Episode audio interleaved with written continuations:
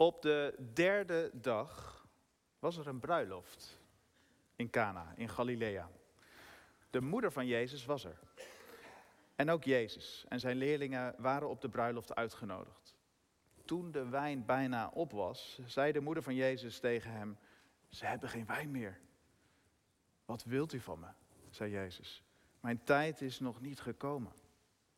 Daarop sprak zijn moeder de bediende aan. Doe maar wat hij jullie zegt, wat het ook is. Nu stonden daar voor, de Joodse reinigings, voor het Joodse reinigingsritueel zes stenen watervaten, elk met een inhoud van 2 à 3 met treten. Jezus zei tegen de bediende, vul die vaten met water. Ze vulden ze tot de rand. Toen zei hij, schep er nu wat uit en breng het naar de ceremoniemeester. Dat deden ze. En toen de ceremoniemeester het water dat wijn geworden was, proefde, hij wist niet waar het vandaan kwam, waar de bedienden het, die het water geschept hadden, die wisten het wel, riep hij de bruidegom en zei tegen hem, iedereen zet zijn gasten eerst de goede wijn voor en als ze dronken zijn de minder goede. Maar u hebt de beste wijn tot nu bewaard. Dit heeft Jezus in Cana in Galilea gedaan als eerste wonderteken. Hij, no hij toonde zo zijn grootheid en zijn leerlingen geloofden in hem. Tot zover. Woorden van God.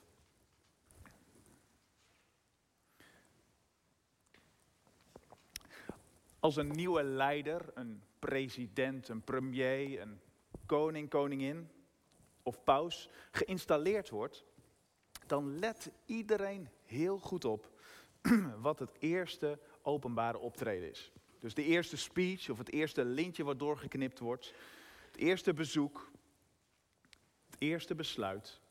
Ze liggen onder een vergrootglas. Er wordt goed op gelet. Het zegt namelijk vaak iets over de persoon.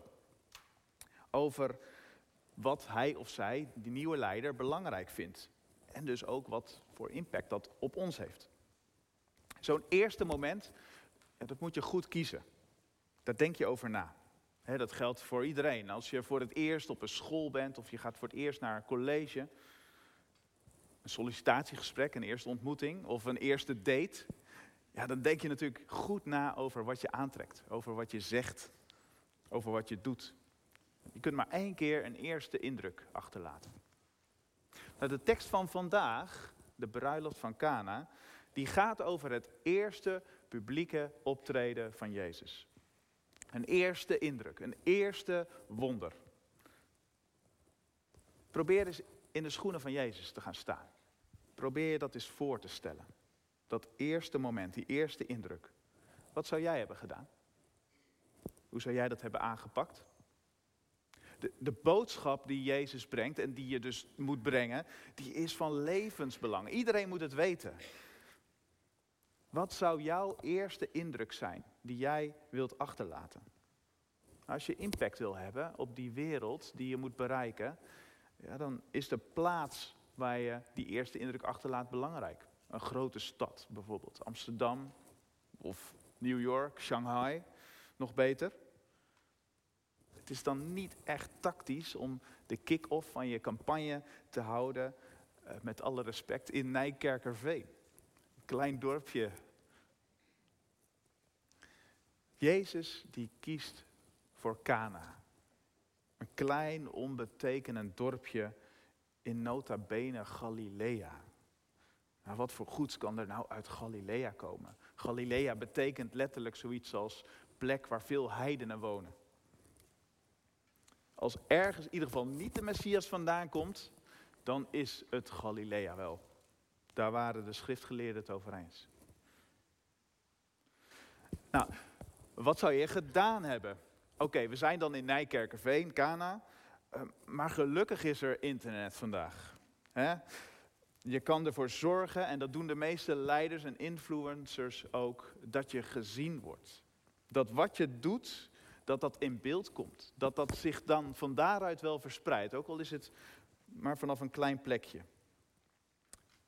En tegenwoordig kan die boodschap zich razendsnel verspreiden via social media. Ook YouTube-filmpjes uit Nijkerkerveen kunnen viral gaan. als ze maar bijzonder genoeg zijn. En als je dan toch een wonder gaat doen, ja, dan kan je het groot uitpakken. Dan kan je het goed neerzetten. Uh, Mr. Beast bijvoorbeeld, een bekende YouTuber, die heeft laatst een filmpje gemaakt waarin hij de zorgkosten voor duizend oogpatiënten betaalde. De oogoperatie, zodat ze weer konden zien. Dus dat filmpje heet dan ook zoiets van duizend mensen weer, die weer kunnen zien. Duizend blinden kunnen weer zien. Nou, dat heeft impact. Op die duizend mensen, maar ook op al die mensen die dat filmpje weer gaan bekijken. Meer dan 100 miljoen views op dit moment. Nou, dat is pas een goede eerste indruk. Jezus, Jezus kiest voor een bruiloft. En dan ook nog waarschijnlijk één van een arm stel. Twee jongeren met geldproblemen. Ze pakken groot uit, ja dat hoort in die cultuur. Als je trouwt, een week lang feest. Er moet meer dan genoeg zijn. Wijn, eten. Ze steken zichzelf waarschijnlijk daarvoor in de schulden. Maar ook dan is het niet genoeg. De wijn raakt op. Een grote schande. En daar kan nog jarenlang over nagepraat worden. Weet je nog, bij die bruiloft van Imra en Joachim? Halverwege was de wijn op. Ja, wat een schande. Die Joachim is hartstikke gierig. Moet eens kijken hoe zijn kinderen erbij lopen. Als Maria aan Jezus vraagt of hij het stel, het, het jonge stel wilt helpen, dan, dan houdt hij in eerste instantie de boot af. Vrouw, wat wilt u van me? Mijn tijd is nog niet gekomen. Of anders gezegd, Maria, waar maak je je druk om? Waarom zouden wij ons daarmee bemoeien? En wat het goede moment is voor een wonder, dat is niet aan mij. Maar Maria die vertrouwt erop dat, dat wat er ook gebeurt, wat Jezus ook gaat doen, dat het op een of andere manier goed zal komen. En ze fluistert de bediende in om naar hem te luisteren. En het staat er niet, maar het lijkt alsof Jezus op dat moment even getwijfeld heeft. Of bij zichzelf, bij God te raden is gegaan. Misschien heeft hij zoiets gebeden als, Vader, is dit het moment? Is dit de plek? Is dit wat u van mij vraagt om te doen? Dit arme nieuwe gezin helpen bij hun start? Laat niet mijn wil, maar uw wil geschieden. En dan roept hij de bediende erbij geeft hen instructies. Vul die zes vaten met water.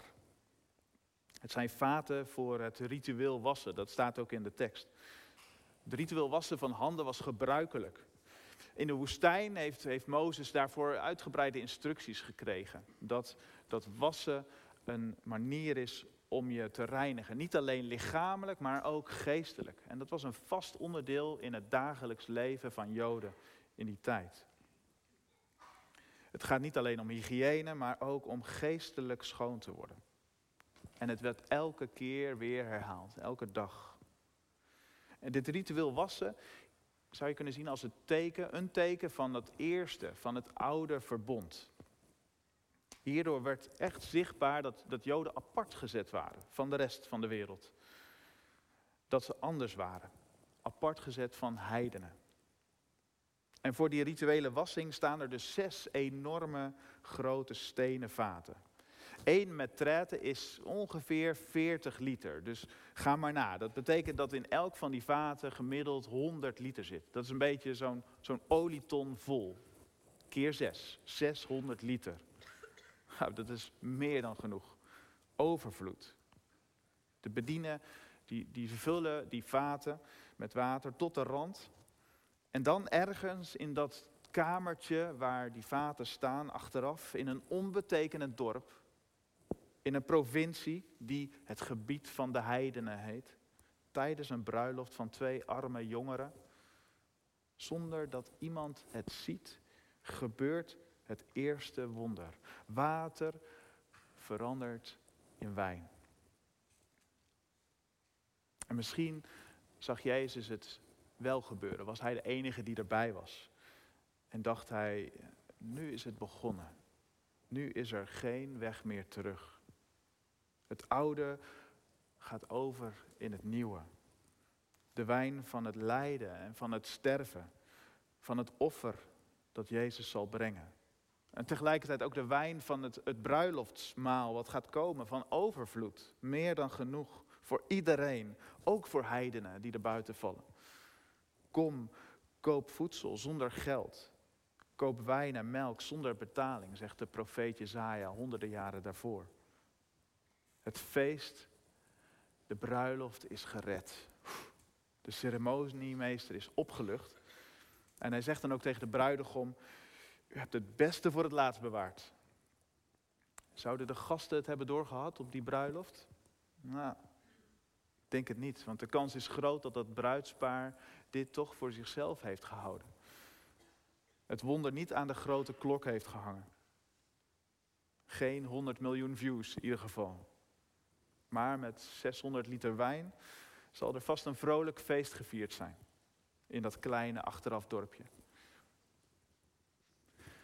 Nou, welke indruk laat Jezus hier nou achter? Wat is nou hetgeen wat Hij hier aan ons, als we het vergrootglas erop zetten, wil laten zien? Wat heeft dit eerste openbare optreden ons te zeggen? Hier. Nou, twee dingen daarover. Ten eerste, Jezus die houdt van het gewone leven. Van vriendschap, van, van huwelijk, van arme en eenvoudige mensen. Hij zoekt hen juist op.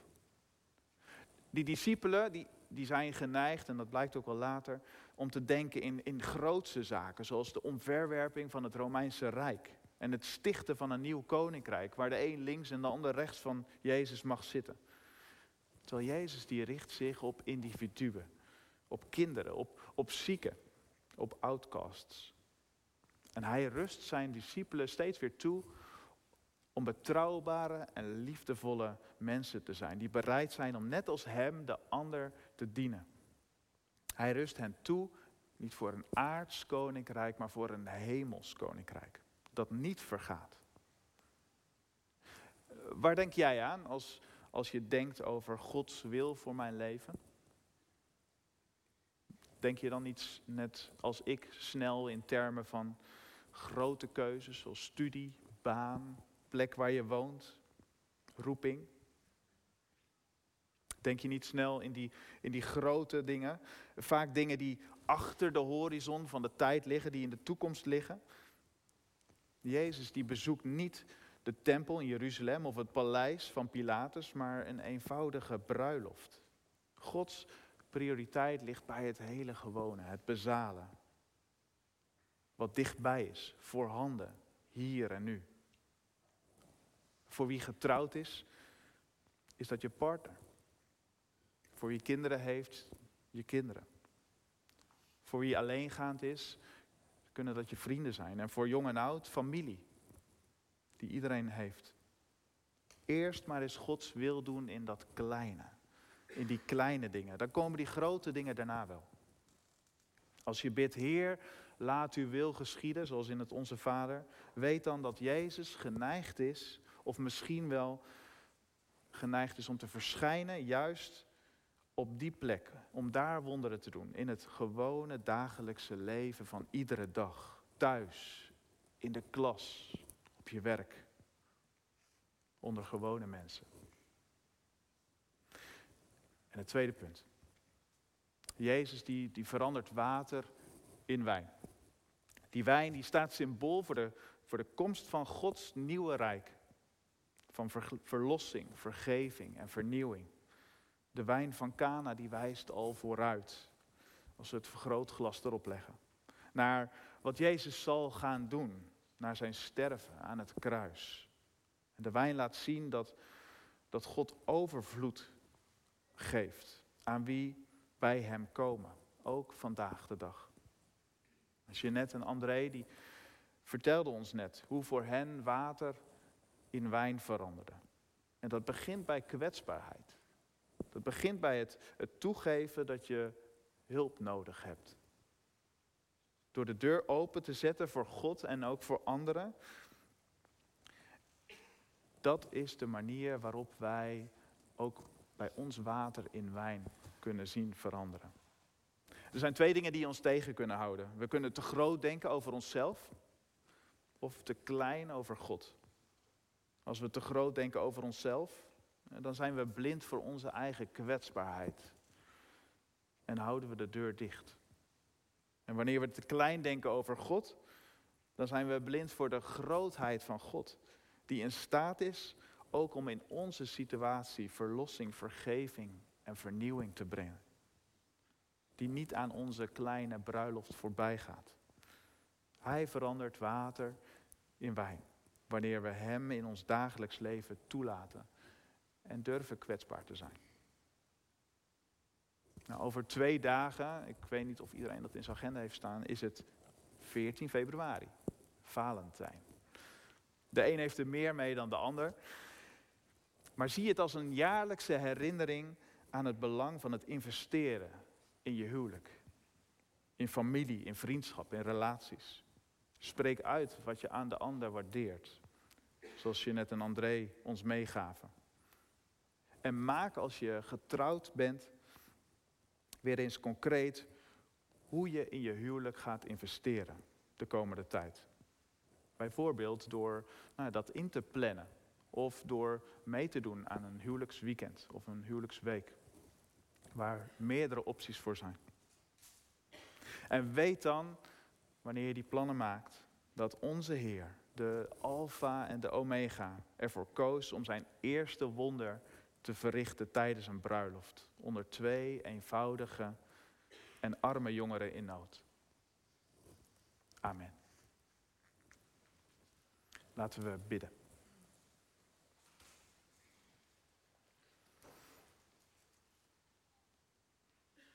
Heer, we danken u dat u, dat zien we hier weer en dat zien we op zoveel plekken, dat u kiest voor het gewone kleine leven. U kiest niet voor die berg, tempel, een paleis, om daar te starten, om daar iedereen ervan te overtuigen um, hoe groot en geweldig God is, maar te beginnen in het kleine en van daaruit als een soort olievlek, hart voor hart, mens voor mens, uw liefde te verspreiden. Heer, en dat heeft ons ook op een of andere manier geraakt. En daarom zitten wij hier. Dat is aan ons doorgegeven. Help ons, Heer, om kwetsbaar te zijn. Om steeds weer ook de deur naar U open te zetten. De deur in ons gewone, basale leven. In ons huwelijk. In ons gezin. In onze vriendschappen. In ons contact met familie. Help ons u toe te laten. En dan ook te zien en te hopen te bidden dat u ook daar op die plekken, of juist daar op die plekken in ons leven werkt. Water in wijn doet veranderen. Heer, dat bidden we in Jezus' naam. Amen.